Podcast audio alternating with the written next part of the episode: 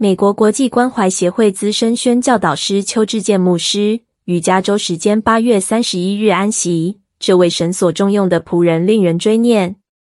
国际关怀协会会长黄亮宇牧师追忆邱牧师时表示，自己年轻时在台北会幕堂侍奉学习，当时带领教会的是邱志健牧师，后来加入国际关怀协会，又与邱牧师共事，因此在邱牧师身上有很多的观察和学习。对自己的侍奉有很多的提醒和帮助。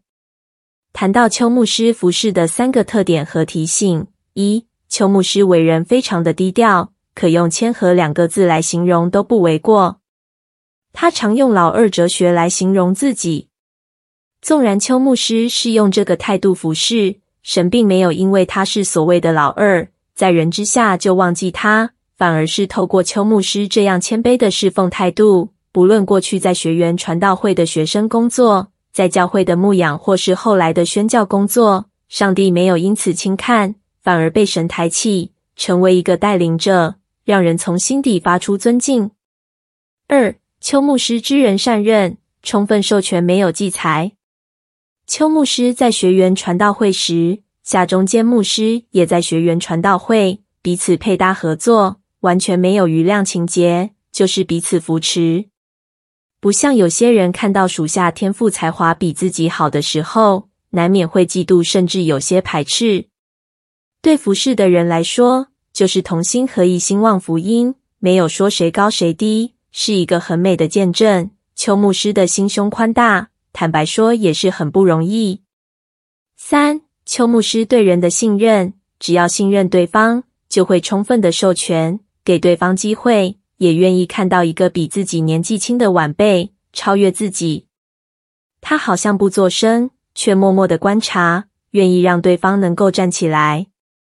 国际关怀协会二零零一年在美国成立，邱牧师就从亚特兰大的教会牧养工作转到协会。几年后，李秀全被派到世界华服中心担任总干事，邱牧师成为国际关怀协会的总主任，还谦称自己是 DDT。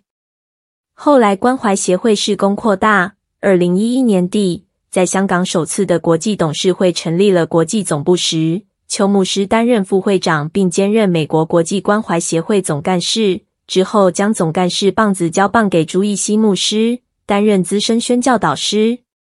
黄牧师表示，邱牧师虽然交棒，仍然持续的侍奉，并没有停止。但因邱牧师身体状况，直到去年正式退休。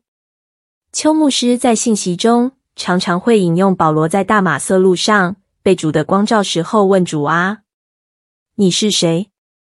第二句话就问主啊：“我当做什么？”这句主啊，我当做什么成为许多宣教祈祷特会的主题。这是保罗在遇见主后的使命，奉差遣的祷告。这个祷告也应该是每一位基督徒的祷告。不但挑战每一位出席的听众成为宣教的人，也反思我们教会是否具有宣教使命的教会。虽然邱牧师身体不太好，但他穷极一生让教会弟兄姐妹认识宣教是什么。宣教和门徒分不开，而教会也有很大关系。他就是尽全力传递宣教的信息。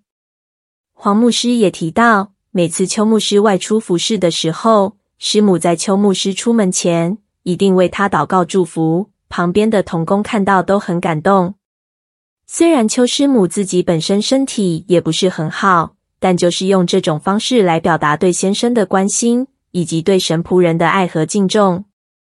邱牧师近年来腿比较没力，也多次跌倒。有一次出门前，师母同样为邱牧师祷告时，邱牧师却说：“这次出门不知道会不会死在外面。”邱牧师就是至死忠心的态度，毫不顾念自己身体的状况，也是服侍很不容易的事，不得不令人敬佩。